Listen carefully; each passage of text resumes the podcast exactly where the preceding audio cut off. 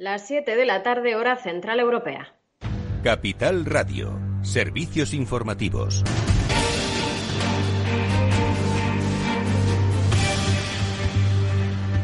¿Qué tal? Muy buenas tardes. Sigue marcando la actualidad política esa concesión de los indultos a los presos del procés por parte del Gobierno, que quiere resolverlos antes de la reunión prevista con Pera Aragonés para el mes de junio, junto con Pedro Sánchez. De hecho, el presidente del Gobierno estaría preparando ya una comparecencia para explicar esa medida. La ministra de Hacienda y portavoz del Gobierno, María Jesús Montero, ha dicho que el Gobierno está trabajando ya con la previsión de que los eh, indultos lleguen al Consejo de Ministros en los próximos días. Así lo decía, la escuchamos lo que eh, se ha transmitido por parte del presidente del Gobierno al Ministerio de Justicia, como no puede ser de otra manera, es el máximo rigor, la máxima eficacia y, por tanto, lo importante son los contenidos, más allá de que, eh, eh, desde nuestro punto de vista, cuando esté sustanciado, los traeremos porque no hay ningún tiempo que perder y, por tanto, se hará.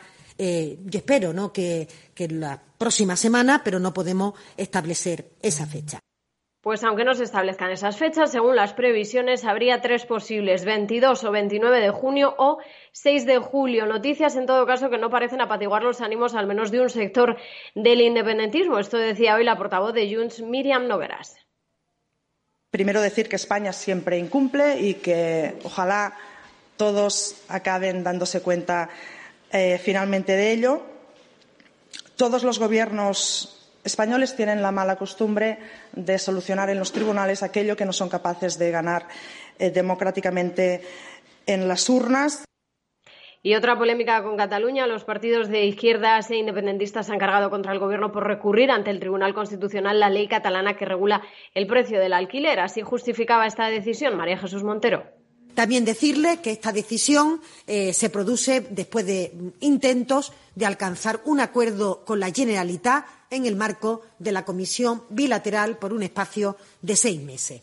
Y también quiero recordarles que el Consejo de Garantías Estatutarias de eh, Cataluña estableció en su dictamen por unanimidad criterios relativos a la inconstitucionalidad de distintos preceptos de esta misma ley que se impugna.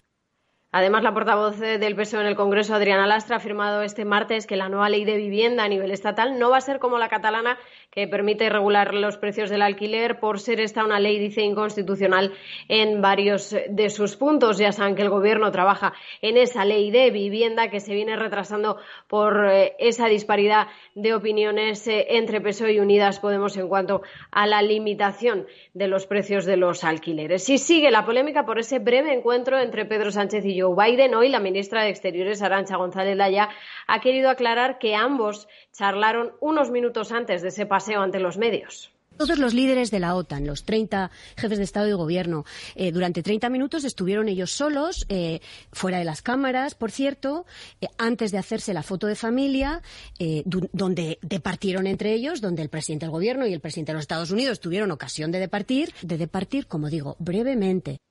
Bueno, pues desde el PP siguen criticando esa brevedad del encuentro. Culpan a Sánchez eh, de mostrar la irrelevancia de España, dicen, a nivel internacional. Escuchamos al portavoz nacional del PP, José Luis Martínez Almeida. Estos 29 segundos se les han hecho tan eternos como a Biden. El drama, de verdad, es que Joe Biden en seis meses le dedique 29 segundos a Pedro Sánchez.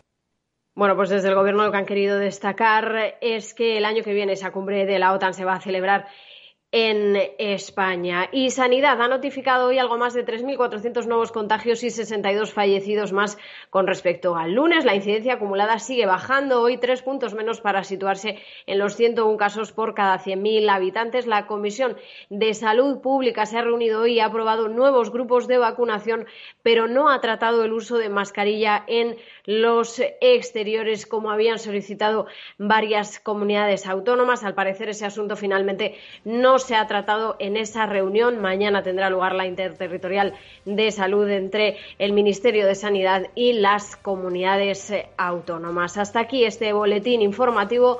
Ahora se quedan con Afterwork de la mano de Eduardo Castillo aquí en Capital Radio.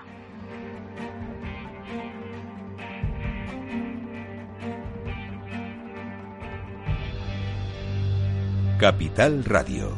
Siente la economía. Invierte en acciones o ETFs sin comisiones. Tesla, Netflix, Amazon, Banco Santander, Telefónica, miles de acciones de los 16 mayores mercados bursátiles del mundo. Cero euros de comisión hasta 100.000 euros de volumen mensual. Abre tu cuenta 100% online en solo 15 minutos. xtb.es. Riesgo 6 de 6. Este número es indicativo del riesgo del producto, siendo uno indicativo del menor riesgo y 6 del mayor riesgo.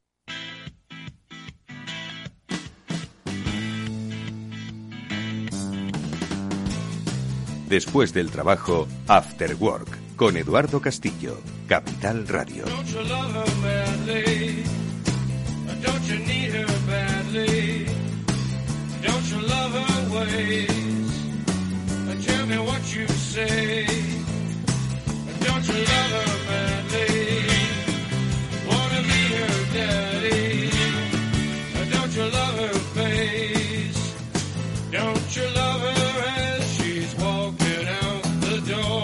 Buenas tardes amigos y bienvenidos al After Work que ya comienza en Capital Radio con todos vosotros con una muy buena sintonía la que hoy Néstor Betancor a los mandos técnicos del programa nos pone recordando esas buenas canciones y últimas de la banda de Jim Morrison de los Doors que hoy nos van a acompañar eh, bueno, pues para analizar lo que está ocurriendo en la vida y en la economía, que en realidad es una sola cosa, porque um, la economía marca nuestra vida, os guste o no, no significa eso que cuanto mejor economía, mejor vida, no necesariamente, pero que al final todo lo que económicamente hacemos tiene un impacto en nuestra vida, pues eso está claro, y todo lo que vivimos obviamente tiene una base económica. Bueno, me voy a dejar ya de trabalenguas para saludar a nuestros amigos eh, que como siempre nos acompañan en el eh, análisis de la actualidad. Ellos son Félix López. Félix, ¿qué tal? Muy buenas tardes. muy buenas tardes, Eduardo. No sé si se nos ha incorporado Chimo Ortega. Chimo, ¿qué tal? Buenas tardes. ¿Estás por ahí? No, Chimo no ha llegado todavía. Bueno, pues eh, a Chimo le saludaremos en breve eh, para analizar un poco el día a día de la eh, actualidad económica y que hoy Félix no sé si pasa por varios asuntos. Yo me gustaría comentar varios.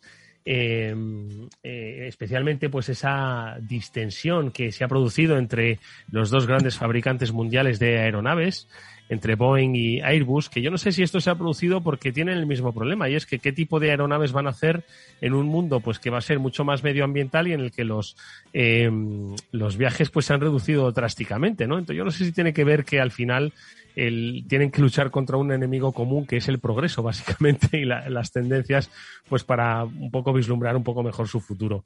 Y luego también, por comentar, ¿no? Eh, oíamos a nuestra compañera Lucía Martín en el boletín que todavía están a vueltas con, con el encuentro de, de Pedro Sánchez y, y, Joe Biden, ¿no?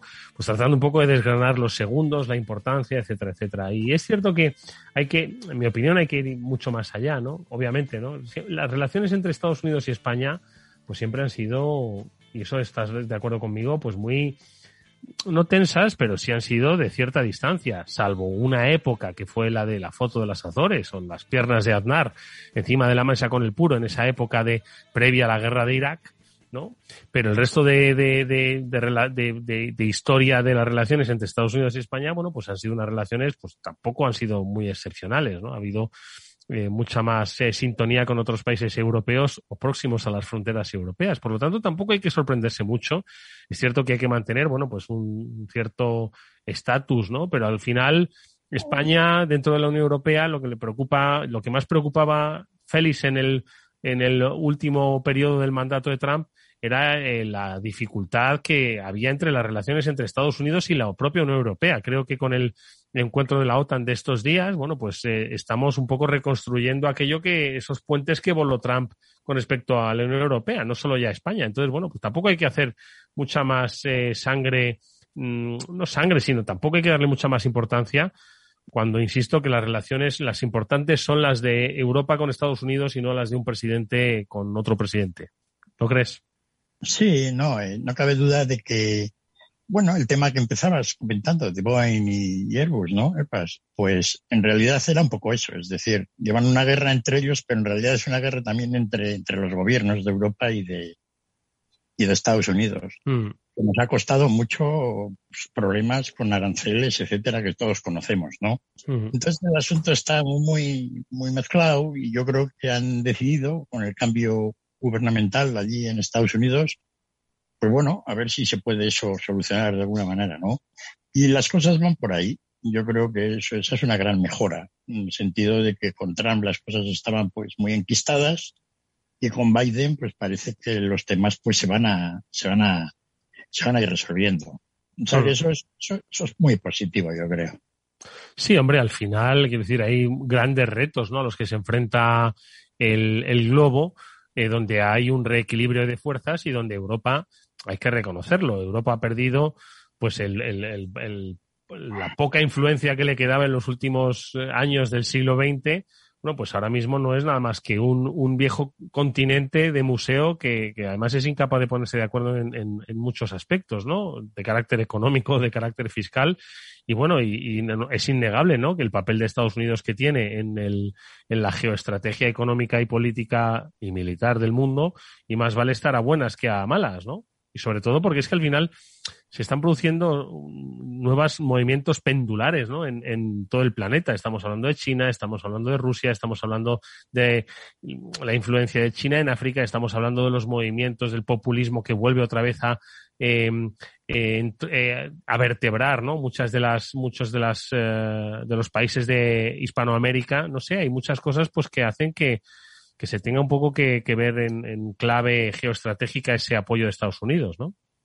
Así a nivel un poco sencillito, pues la mejora de las relaciones con Europa mm, está también ligada a ver qué va a ocurrir con China.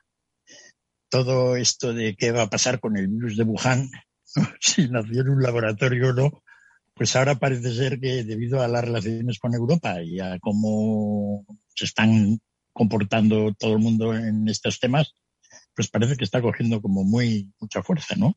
Mm. El hecho de que China pues tiene una responsabilidad en esto. Los chinos lo están tratando de negar todo, claro, es normal, ¿no? Yo no sé, en realidad, tengo ninguna idea muy clara al respecto.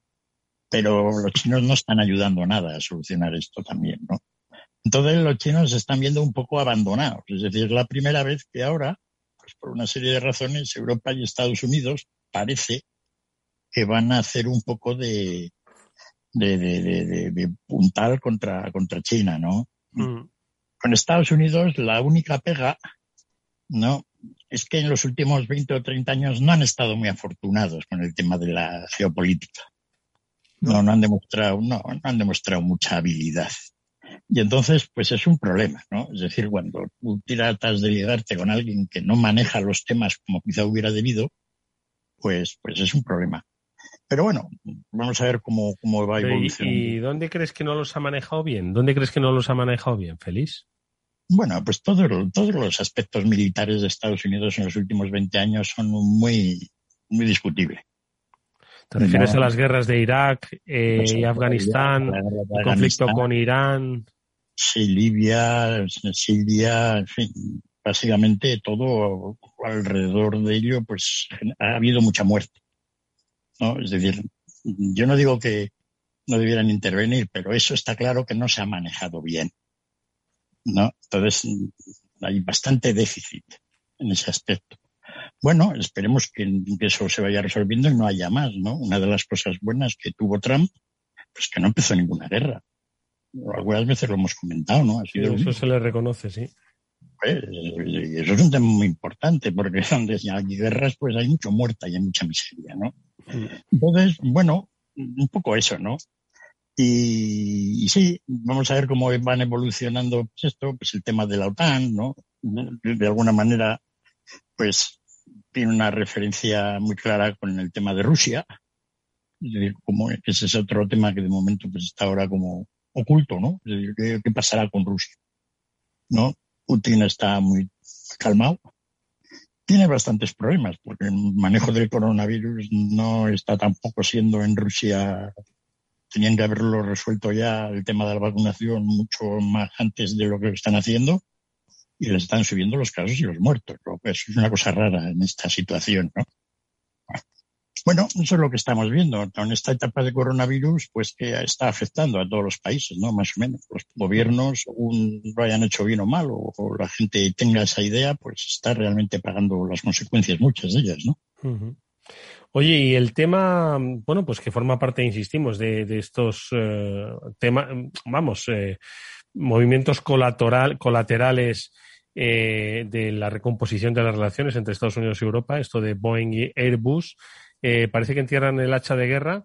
Entiendo que para hacer frente, pues un poco a qué, a otras industrias que vienen pisando fuerte o a esos grandes retos de la aviación que eh, bueno, pues se han visto muy marcados por la pandemia, pues se están marcando un poco también por la evolución de las políticas medioambientales. ¿Por dónde va esta, esta distensión, Feliz?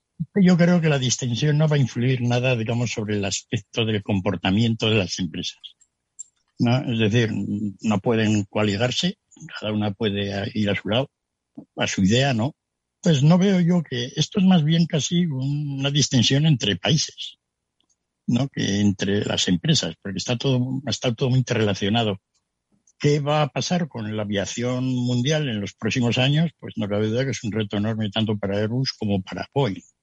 ¿no? Es decir, pues no cabe duda, ahora que se ha puesto ya tan sobre la mesa todos los temas medioambientales por la contaminación de los aviones, es un tema importante, ¿no? Y queda por otra parte saber cómo el tráfico mundial pues puede evolucionar en los próximos años. Recuerdo que antes de la pandemia las expectativas de crecimiento del número de, vuelos y aviones eran espectaculares. Eran brutales, ¿no? Fíjate. Brutales, sobre todo en, sobre todo en Oriente, ¿no? En la India, China, ¿no? Decenas de miles de aviones para los próximos años. Pues no cabe duda de que todo eso a las líneas aéreas les ha perjudicado mucho. Boeing, pues a raíz de los problemas que tuvo con el avión y, y luego pues, la pandemia, las acciones se desplomaron tremendamente, ¿no? Hmm. aquella gente que tuvo un poco de confianza en el buen hacer de la compañía, pues las acciones se han multiplicado por tres o cuatro desde entonces, ¿no? O sea que de alguna manera los mercados de valores, al menos con el aspecto con las compañías, ahora no dudan, como dudaban hace unos años, hace unos meses. Pero bueno, está por ver un poco, ¿no? A ver cómo las, estas dos empresas ha cambiado un poco la historia. Yo me acuerdo, como siempre contaba yo, en teoría de precios, que por un problema de teoría de precios, estas empresas que no podían coaligarse, efectivamente, porque era un duopolio, ¿no? Si alguien no piensa bien qué negocio tenía que ser un negocio para, para volver millonario a todo el mundo, era la fabricación de aviones. Todo el mercado mundial dividido entre dos, ¿no? Y sin hmm. embargo, pues, era un mal negocio, no ganaban mucho dinero. Además, cuando ganaba una, perdía la otra y casi siempre tenía que ver con el tipo de cambio entre el dólar y el euro. ¿no? Eso hacía que un gerente fuera bueno o malo. Si el euro se depreciaba, pues los gentes de Airbus eran todos muy listos. Bueno, de alguna manera mejoraron un poco la situación en los últimos años. Esa lucha por los mercados y un poco, poco ridícula, ¿no? Porque entre dos no ganar dinero es una situación tanto lamentable pero lograron de alguna manera volver a una senda de rendimientos razonable, pese a que son dos empresas con, un, con una carga de costes fijos monumental, ¿no? Estamos hablando de los gobiernos europeos tal, pero Airbus es una cosa espectacular, ¿no? De, de, de trabajos que te sabes lo que hace, ¿no? Y un poco así, carísimos además todo ello, ¿no? Son industrias como la industria del petróleo hace unos años, pues digamos muy gordas, muy gordas engordadas de la manera de hacer las cosas. Pero bueno, yo voy a ser un poco eso, ¿no? Hmm. Oye, Félix, de todas formas, estaba pensando antes eh, que es que la, verdad es que la opinión pública es, es, es muy, es muy, es enternecedora. Porque efectivamente, eh, una de las cosas que más se criticó al gobierno de Trump fue ese nacionalismo económico que le llevó a, situar a China, ¿no? Como el principal eh, enemigo a batir, ¿no? Y fue muy criticado, ¿no? Precisamente, ¿no? Esa, esa, ese bloqueo económico a China y, esas amenazas, ¿no? Pues como cuando se amenazaba a los países que, que, eh, hacían negocio con Irán o con, o con Irak, ¿no? Y ahora, pues, eh, como bien has comentado, vuelve a estar en el fuego con un gobierno, en este caso, demócrata, y aquí nadie dice nada, ¿eh? Y China sigue estando ahora mismo de una manera, obviamente, con, lo que han cambiado son las formas, pero vamos, los objetivos parece que no han, que no han cambiado mucho. Por eso digo que me resulta muy enternecedora la opinión pública cómo se la lleva de un sitio a otro dócilmente, ¿verdad? Sí, no, en realidad las cosas están para China peor ahora que hace con Trump. No, van a estar peor, ¿no? Porque, porque esto de la pandemia al mundo le ha cabreado bastante. Y hayan sido los culpables o no, pues la gente necesita alguien a quien echarle las culpas. Y en todos los chinos, pues son adecuados para ello. Además, como parece que se están haciendo con el mundo, la gente, pues China va a tener problemas de política exterior gordos. ¿no? Porque y la manera en que ellos tienen de manejar los temas que tampoco es demasiado vistosa. Así que yo creo que ahora están peor que hace y por lo tanto el resto del mundo también. Es decir, si las relaciones empeoran, pues no puede haber nada bueno salga de todo ello, ¿no? Es decir, habría que ver cómo eso se va enlazando, se va mejorando, porque, porque efectivamente, tal como está el mundo, una separación en polos que parece que va por esa línea, ¿no? Yo creo que ahora la, la, lucha entre, digamos, Occidente y China es peor que con Trump, porque con Trump al menos repartía estopa por los dos lados y no había manera de, que los europeos se pusieran de acuerdo. Pero ahora casi todas las cosas ya son en la misma dirección. Veremos qué va a ocurrir ahora con la, esta decisión de, de mm, de Biden, de que le dice a sus sistemas de seguridad, de que le digan cuál es el origen del virus, pues no va a ser un tema, va a haber una resolución de esa. Mm. ¿Y, y, qué va a decir? ¿Qué van a decir la, la, seguridad? ¿No? Va a ser curioso, ¿no? Porque uno puede ya especular lo que van a decir, ¿no? Dependiendo de lo que piense el gobierno de Estados Unidos el día anterior mm. sobre las relaciones chino, chinoamericanas. Entonces, no estamos en una situación desde ese punto de vista, pues muy...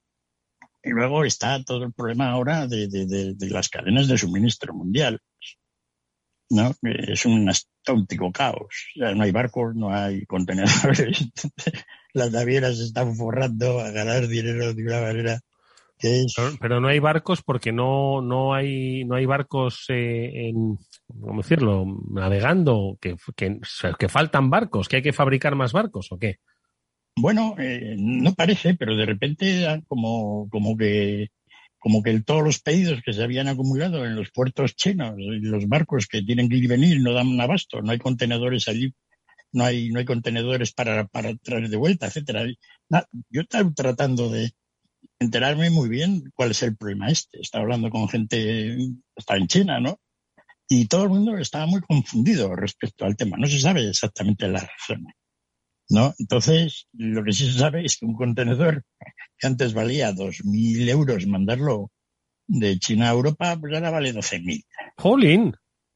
¿No? Entonces, ¿qué ocurre? Que el valor de la carga de un contenedor puede ser 40 o 50 mil dólares o mm. euros, ¿no?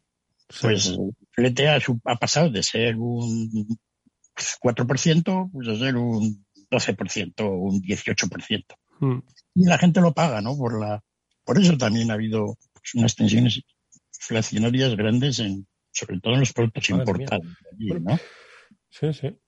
Y, luego tenemos el problema del canal Suez, ¿no? Tenemos el, ese también está está contribuyendo porque los, los los servicios no lo están haciendo bien. Bueno, ya se, desatascó el barco, por cierto, que no, no, no hemos, hemos dejado de seguir ese tema. El barco está trincado allí y con todos los contenedores cargados. ¿Y sigue allí todavía? Madre sigue, no, no, espera. Mi opinión, creo que ese barco va a seguir allí más de un año. Vaya, vaya business, vaya business para la aseguradora y para los que llevaban sus, sus juguetes made in China allí en, en los contenedores, ¿eh? Y muy mala idea para, para, Egipto, porque están pidiendo una indemnización fuera de todo. Impagable. 900 millones. Sí, de dólares. Entonces, eh, entonces, ¿por qué? ¿No? Entonces, pues, mm, porque el, el, rescate del barco no creo que haya sido tan costoso. Aunque todas las cosas de salvamento marítimo van todos aprovechados y todos cobran como que fueran ejecutivos de líneas, eh, de, de, de fabricantes de aviones y del petróleo, ¿no? pero, pero el flete que se dejó de perder fue apenas nulo. Pues los barcos esperaron y luego todos pasaron, por lo tanto todos pagaron. O sea que todos los argumentos de Egipto no son válidos. Y además no tienen en cuenta que ahora las compañías navieras ven un enorme riesgo pasar por el canal de Suez. O sea, el canal de Suez ahora es un lugar muy peligroso Mm. Pues claro, cuando se te cruza el barco por una oleada de viento, te caen 900. Te ha, reventado, sí. 18.300 contenedores ahora mismo están sobre el Evergreen. Eh, Félix, perdona, déjame que salude a Chimo Ortega, que ya se ha incorporado y nos está escuchando. Chimo, ¿cómo estás? Buenas tardes. Hola Eduardo Castillo, hola Félix, buenas tardes. ¿Qué tal todo? Bueno, no sé si estabas escuchando que todavía el Evergiven sigue allí en el canal de Suez, flotando. Y me he impresionado porque no lo sabía, la verdad, que, que le seguían allí todos los contenedores esperando. no, lo sabías porque había otras cosas que al final van sustituyendo a la actualidad en importancia. Y como esta se produce, pues eh, poco menos que se renueva cada minuto, pues ya todos habíamos olvidado primero el atasco del canal de Suez y segundo el destino del, del buque del, holandés errante. Bueno, no, no ¿qué matrícula tenía? Panameña, no me acuerdo. Eduardo, hay que decir en detrimento de los periodistas, aunque tú y yo pertenezcamos al gremio, que los periodistas somos mucho de dar noticias, pero que las noticias se nos agotan. O sea, hay un momento en que el seguimiento de las noticias ya no es tan atractivo para, para el público y nosotros las dejamos de caer. Y este es un caso clarísimo de eso. Y no porque el impacto no sea eh, importante, sino porque es verdad que, como decimos alguna vez, la actualidad manda. Mm. Mm. No, la verdad es que hay que entender que pues una paralización de este tipo, ya no solo el bloqueo, sino esa especie de embargo ¿no? al que tiene sometido al buque, pues ha afectado a muchas empresas, ¿no? Que vete a saber la viabilidad de esas empresas. Habrá algunas que lo puedan resistir, feliz, pero habrá otras que no puedan resistir con su producción parada, que supongo que habrán pagado ya por adelantado. Nada, además es un problema de seguros tremendo este, ¿no?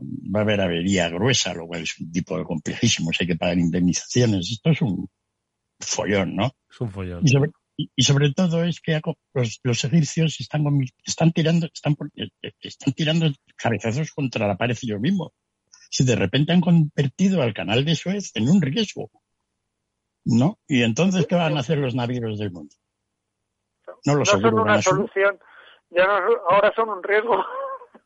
Cuando los, cuando los egipcios tenían que haber tenido todo organizado, no sé, no se pasa. Si a cualquier cosa le pasa a un barco, nosotros lo pagamos todo eso es lo que ocurre en un sitio, ¿no? Si tú pones una autopista y se te... Pues no, tú no estás allí a...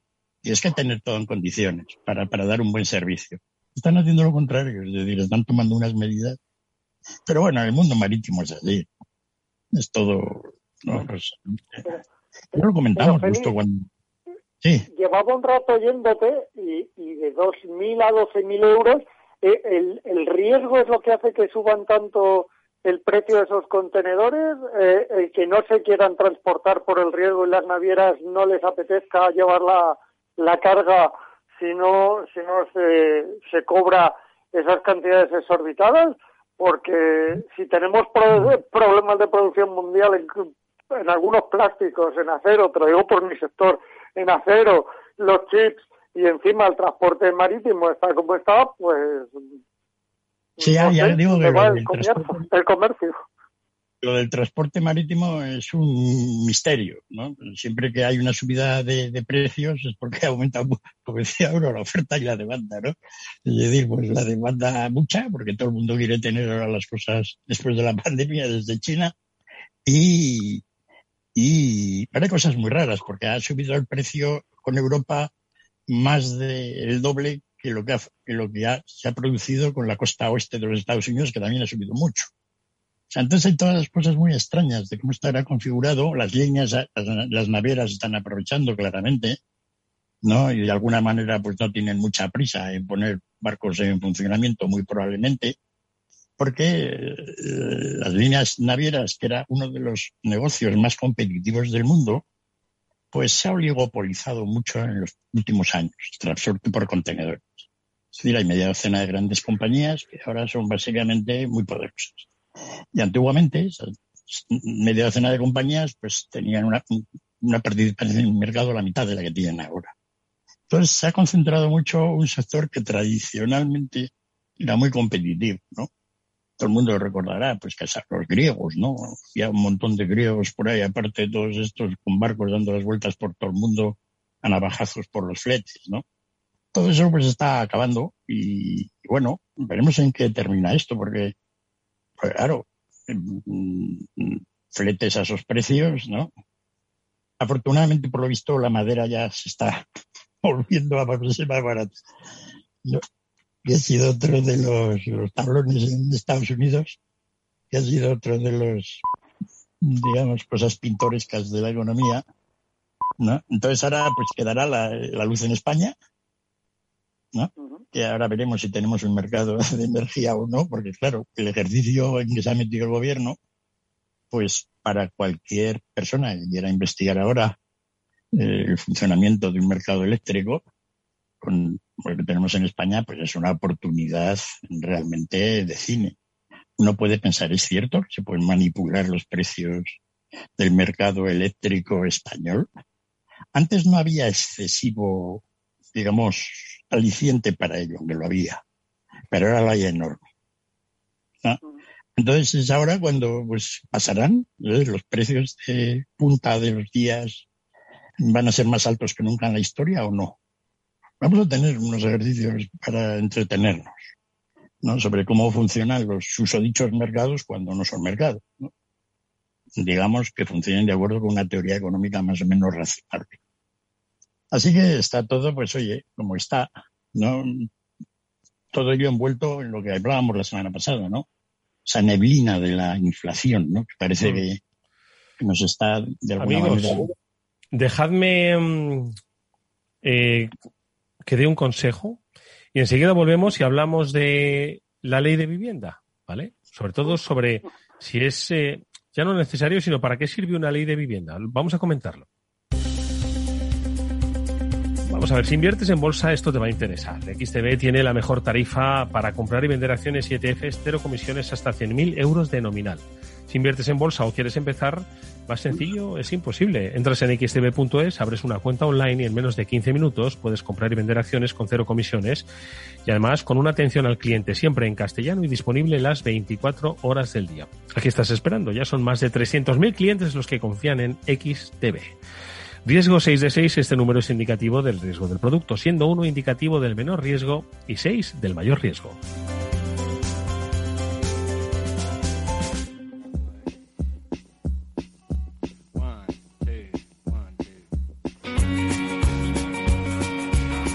Eduardo Castillo en Capital Radio, After Work.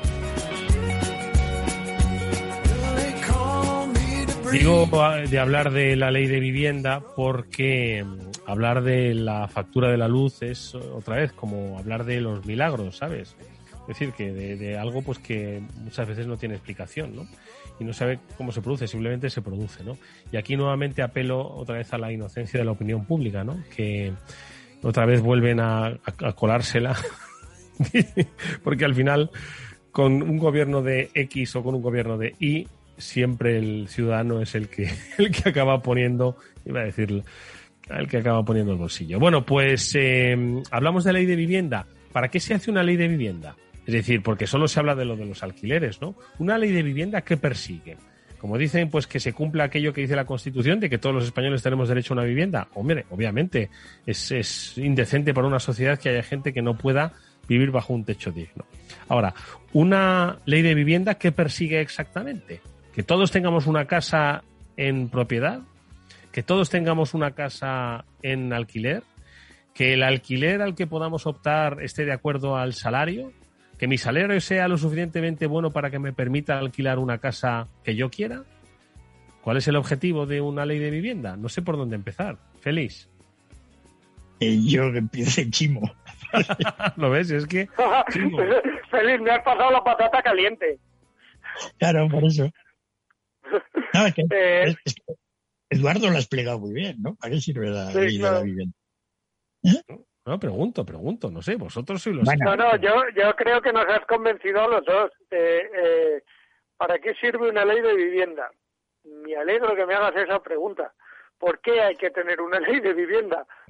Diría yo, para que todos tengamos una vivienda, como tú dices. si no es que me parezca no vamos a tener todos una vivienda, ¿eh? que las leyes están, pues oye, están muy bien para, para, para regular un entorno de desarrollo social, cultural, de cumplimiento normativo, de compromiso con la sociedad, con la ciudadanía, está muy bien, ¿no?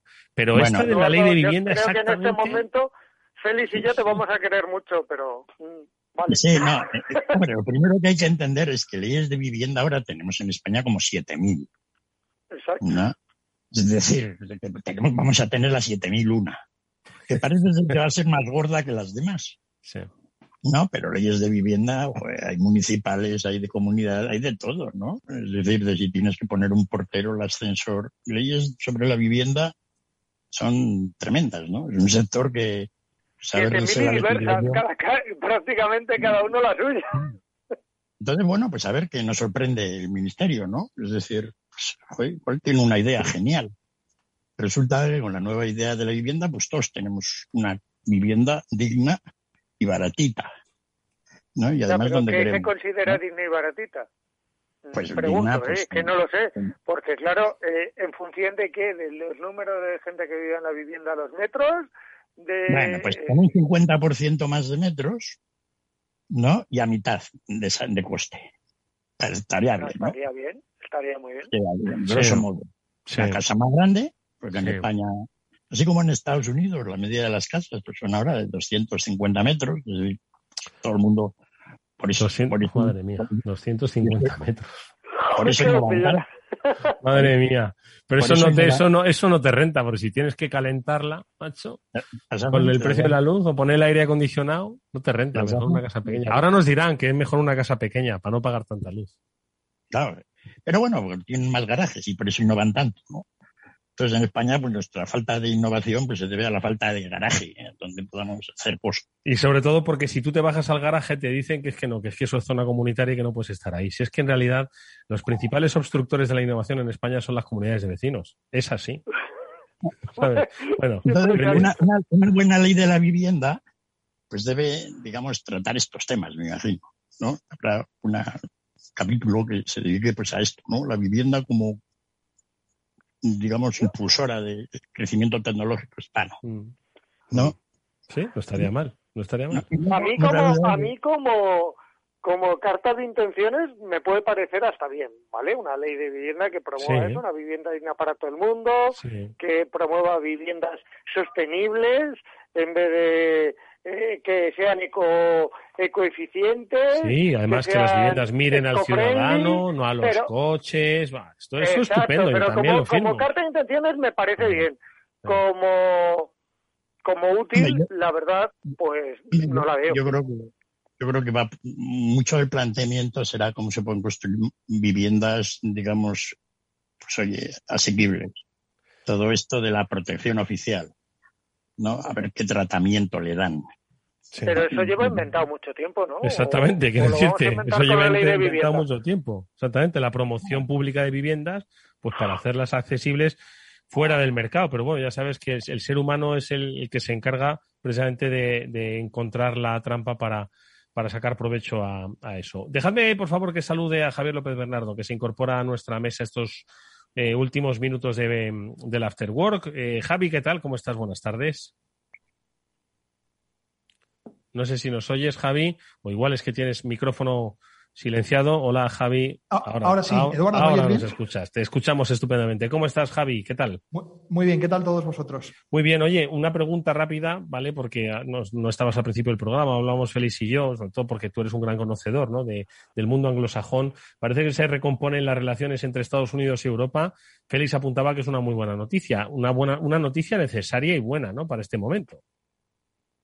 No, no, tengo mucho que añadir, Eduardo, la verdad. Vamos a ver cómo, van las cosas. La verdad es que como los Estados Unidos ahora tienen un gran... Tienen muchos frentes abiertos, ¿no? Tienen lo de Rusia, que vamos a ver ahora la reunión de Biden con Putin cómo se desarrolla, pero bueno, luego tienen el frente chino, ¿no? Y el frente chino, si, si las noticias últimas que dicen pues que de, verdad el virus, que pues era de laboratorio, que a mí no me cabe la menor duda de que eso era así, pues las relaciones yo creo de, Estados Unidos van a pegar otra vuelta, entre Estados Unidos y China van a pegar otra, otra vuelta de tuerca, ¿no? Y para mal. Así que no, no, yo creo que no están los americanos para ir perdiendo aliados ahora, pero bueno, eh, te lo comento desde la distancia también. Bueno, pues ahí están, ahí están eh, eh, unas valoraciones rápidas que en realidad un poco coinciden con, con las que nos, nos, contaba, nos contaba Félix. Hoy Javi eh, se incorporaba a este programa porque nos quería hablar de literatura económica y concretamente de un libro, pero al que no le acabo yo de pillar, de pillar el, punto. Primero porque la, traducción se me antoja complicada y segundo porque no sé si se puede hablar de la ciencia del experto o de, o de de la expertez. A ver, Javi, cuéntanos el, libro este de, de Anders Ericsson y quién es este hombre, por favor. Bueno, si, recuerdas hace, hace años, eh, te comentamos un libro, Eduardo, que se llamaban los Super Forecasters. Sí, hombre, claro, claro. La gente que, la gente que hacía unas predicciones cojonudas, mejor que nadie, y se reían un poco de los expertos del campo, ¿no? Es, este experto que tú decías no es ese experto que hablamos de los Super Forecasters. de acuerdo, no es el experto que hace predicciones políticas o predicciones económicas, en realidad ningún tipo de predicción, ¿no? Es un, más el experto, por ejemplo, un Rafa Nadal, oh. ¿de acuerdo? Un Kasparov, eh, oh. un pianista muy bueno. Este, este tipo de gente, y bueno, este, este, este psicólogo, el libro se llama Peak, que se, creo que no tiene traducción en español, es un libro de hace relativamente reciente, de hace un par de años. El libro se llama CIMA Peak, Secrets from the New Science of Expertise, y el, el, libro es de un psicólogo que se llamaba Anders Ericsson, y que bueno, que lleva estudiando toda la vida, eh, básicamente, qué patrones comunes hay entre en todas esas personas que él llama expertis, expertos, ¿no? Pero que realmente sobresalen en un campo muy por encima de las otras. ¿De acuerdo? Es decir, hay, hay, eh, hay alguna similitud entre Tiger Woods, Phelps, Kasparov, eh, pues eh, un pianista bueno, como te decía, y toda esta gente. Y es lo que intenta un poco responder el libro, ¿no? entonces, él, él, lleva toda su vida dedicado a esto, ha publicado muchos papers desde entonces, en los últimos 30 años, ha habido mucha investigación al respecto de, qué es lo que, de qué es lo que, bueno, de qué es lo que determina pues, que, haya expertos en el campo. ¿De acuerdo? Y lo que hace es presentarlos de manera sistemática en este libro, ¿no?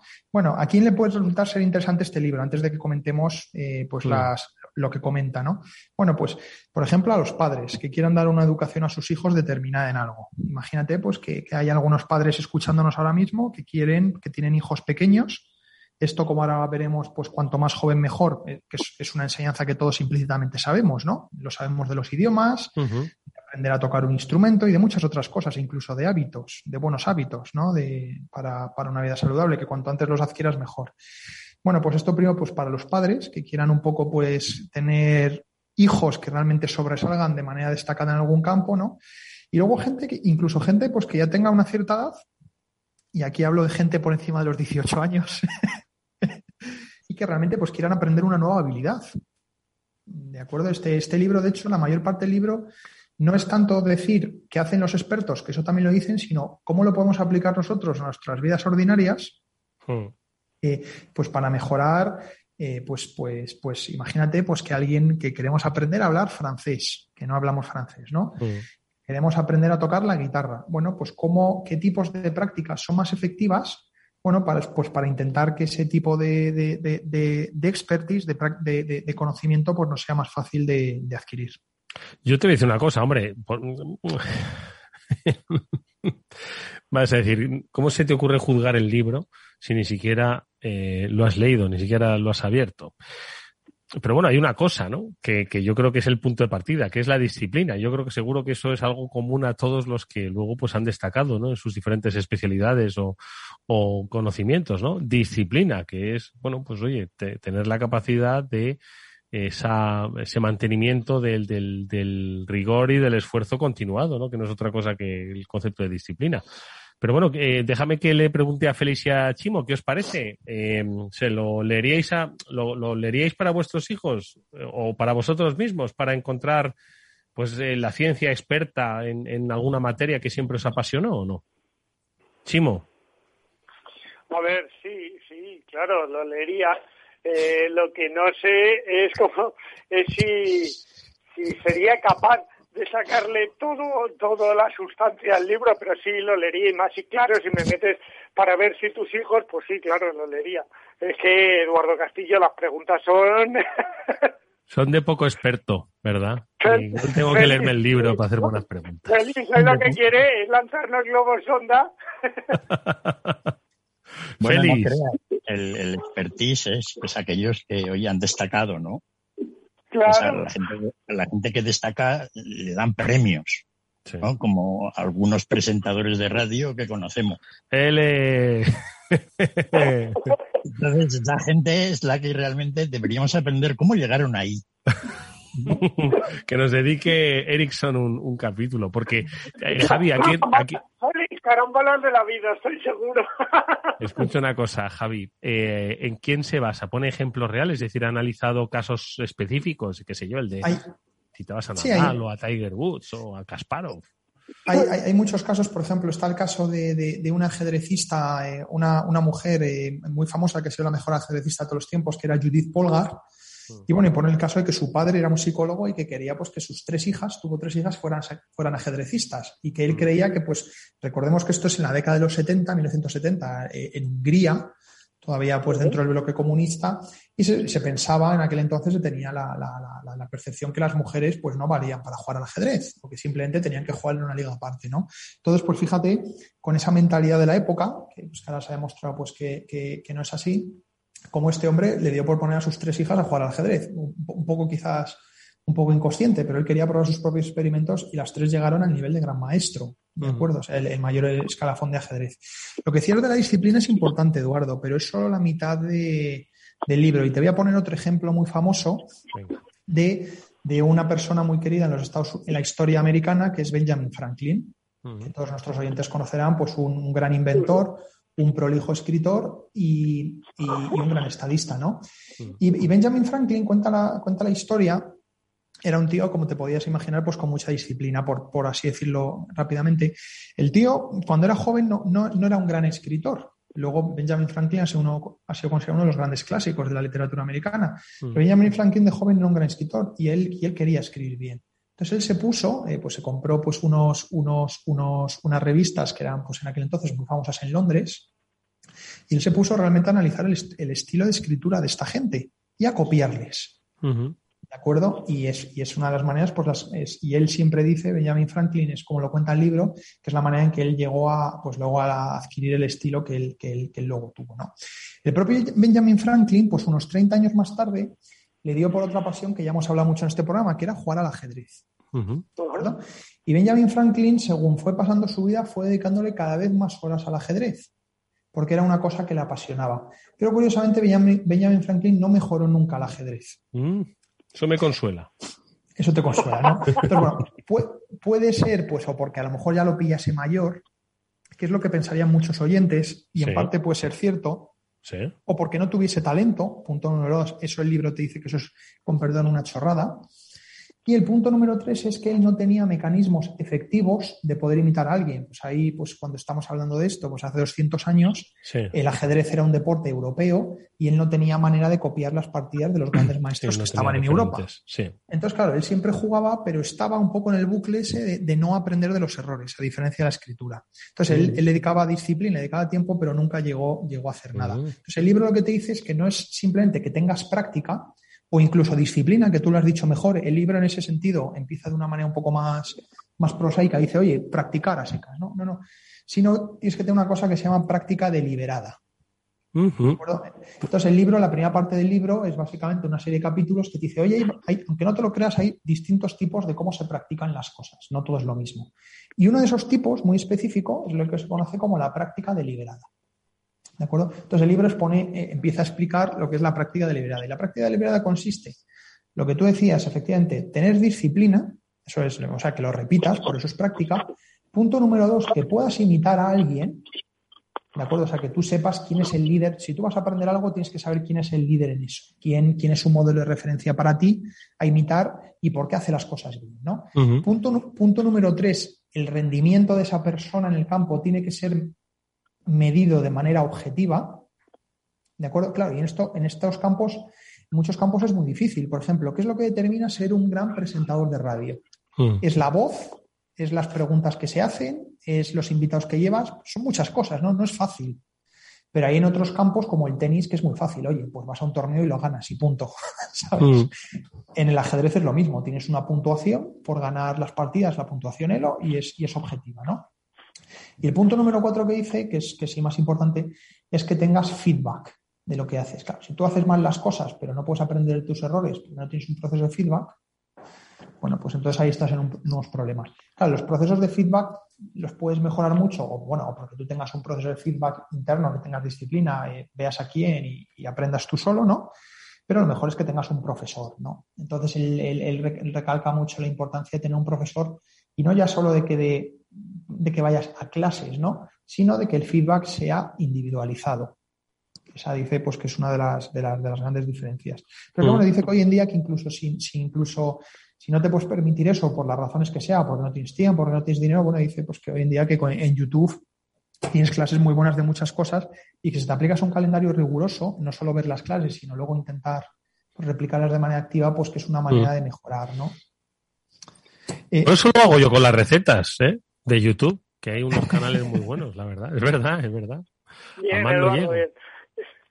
Pero oye, lo que ha descrito Javi, perdona, Chimo, lo que ha descrito Javi, y esto nos lleva nuevamente al principio del programa, pues ha sido como una gran potencia económica, demográfica, militar y tecnológica, hoy le está haciendo sombra a la potencia hegemónica de Estados Unidos. Y es que ha sido pues a base de mirar, aprender, copiar y disciplinar. ¿O no?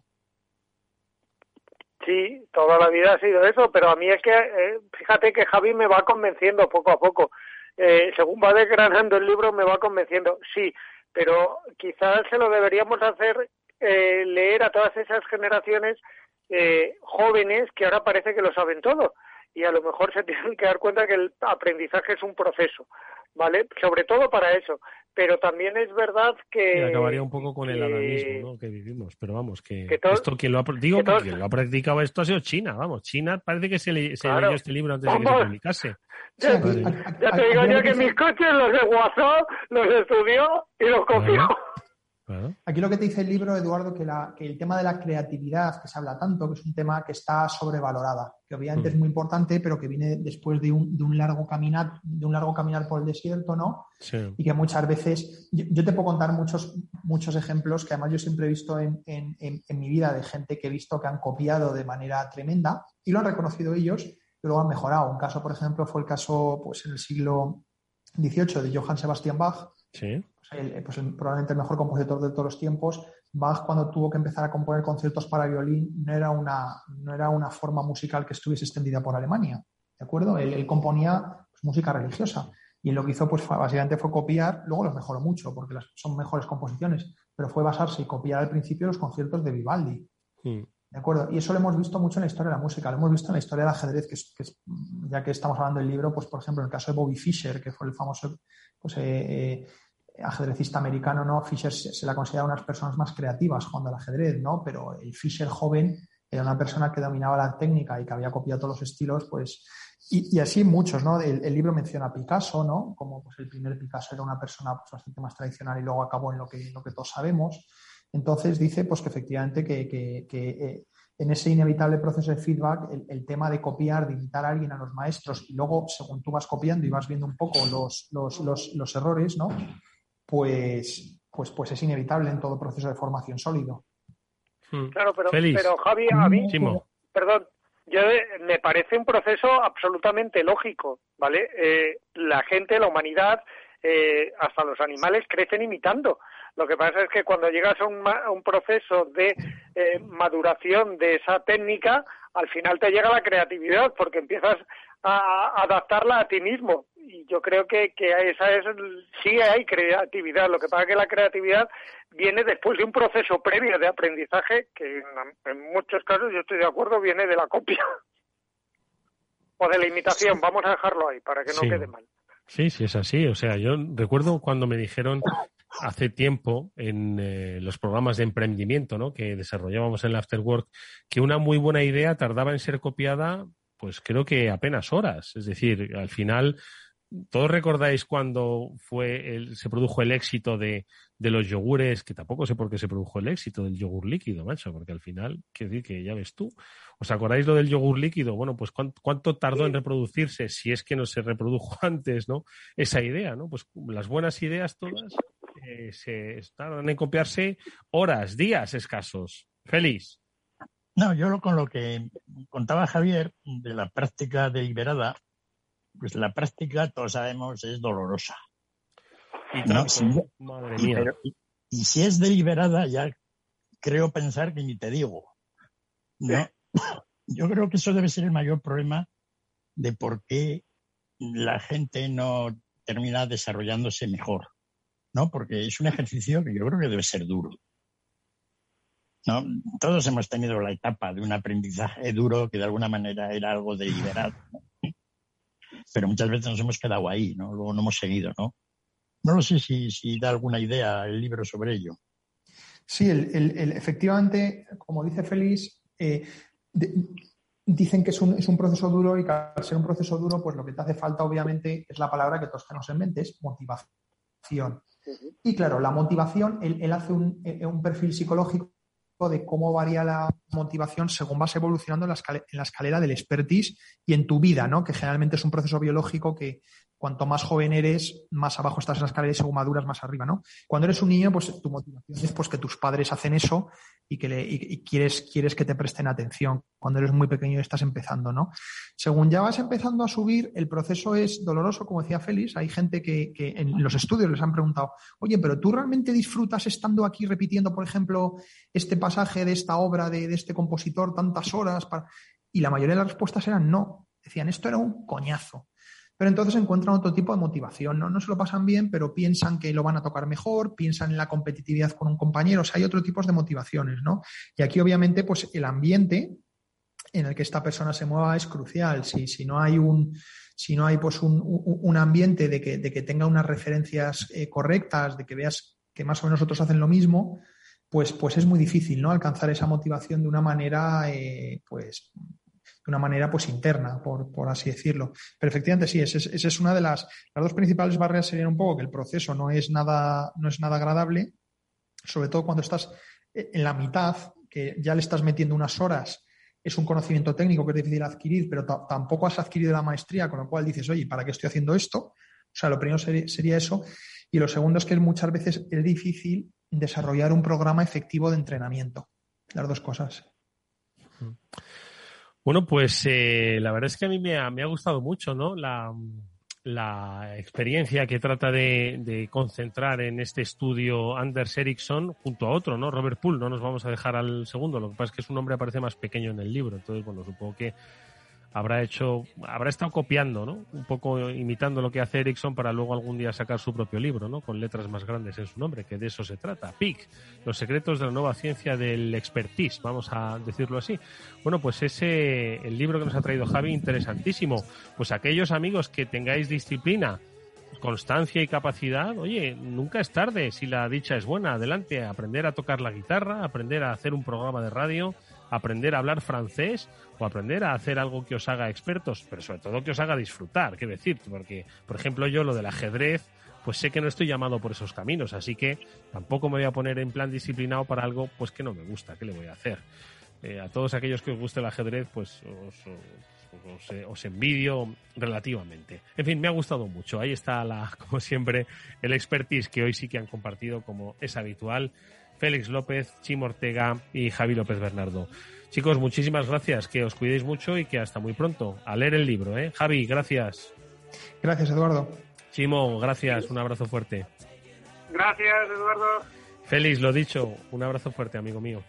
Sí, saludos a todos. Nos vamos con Néstor Betancor gestionando técnicamente el programa. A ver si nos deja buena música como con la que arrancamos este After Work. Hasta mañana entonces.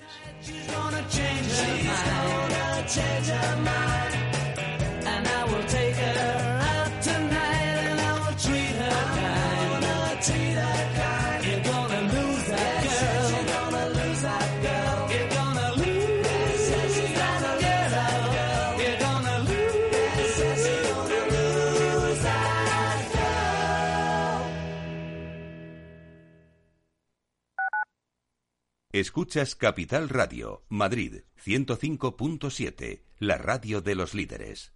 Gráficas Naciones. Más de 50 años de experiencia en el sector de las artes gráficas. Apostamos por la última tecnología tanto en impresión offset como en digital y gran formato. Realizamos todo tipo de impresión. Tarjetas de visita, folletos, libros, vinilos, decoración y montaje de stands. Más información en el 91 629 2145 o en gráficasnaciones.es. Esto te estás perdiendo si no escuchas a Rocío Arbiza en Mercado Abierto. Margarita Rivas, broker y escritora. Un mundo tan fascinante y tan de psicología como son los mercados. los mercados no es más que psicología de masas, son, son emociones de las personas y cómo las personas interpretan los datos económicos que influyen cada día en, en la economía. Mercado Abierto con Rocío Arbiza.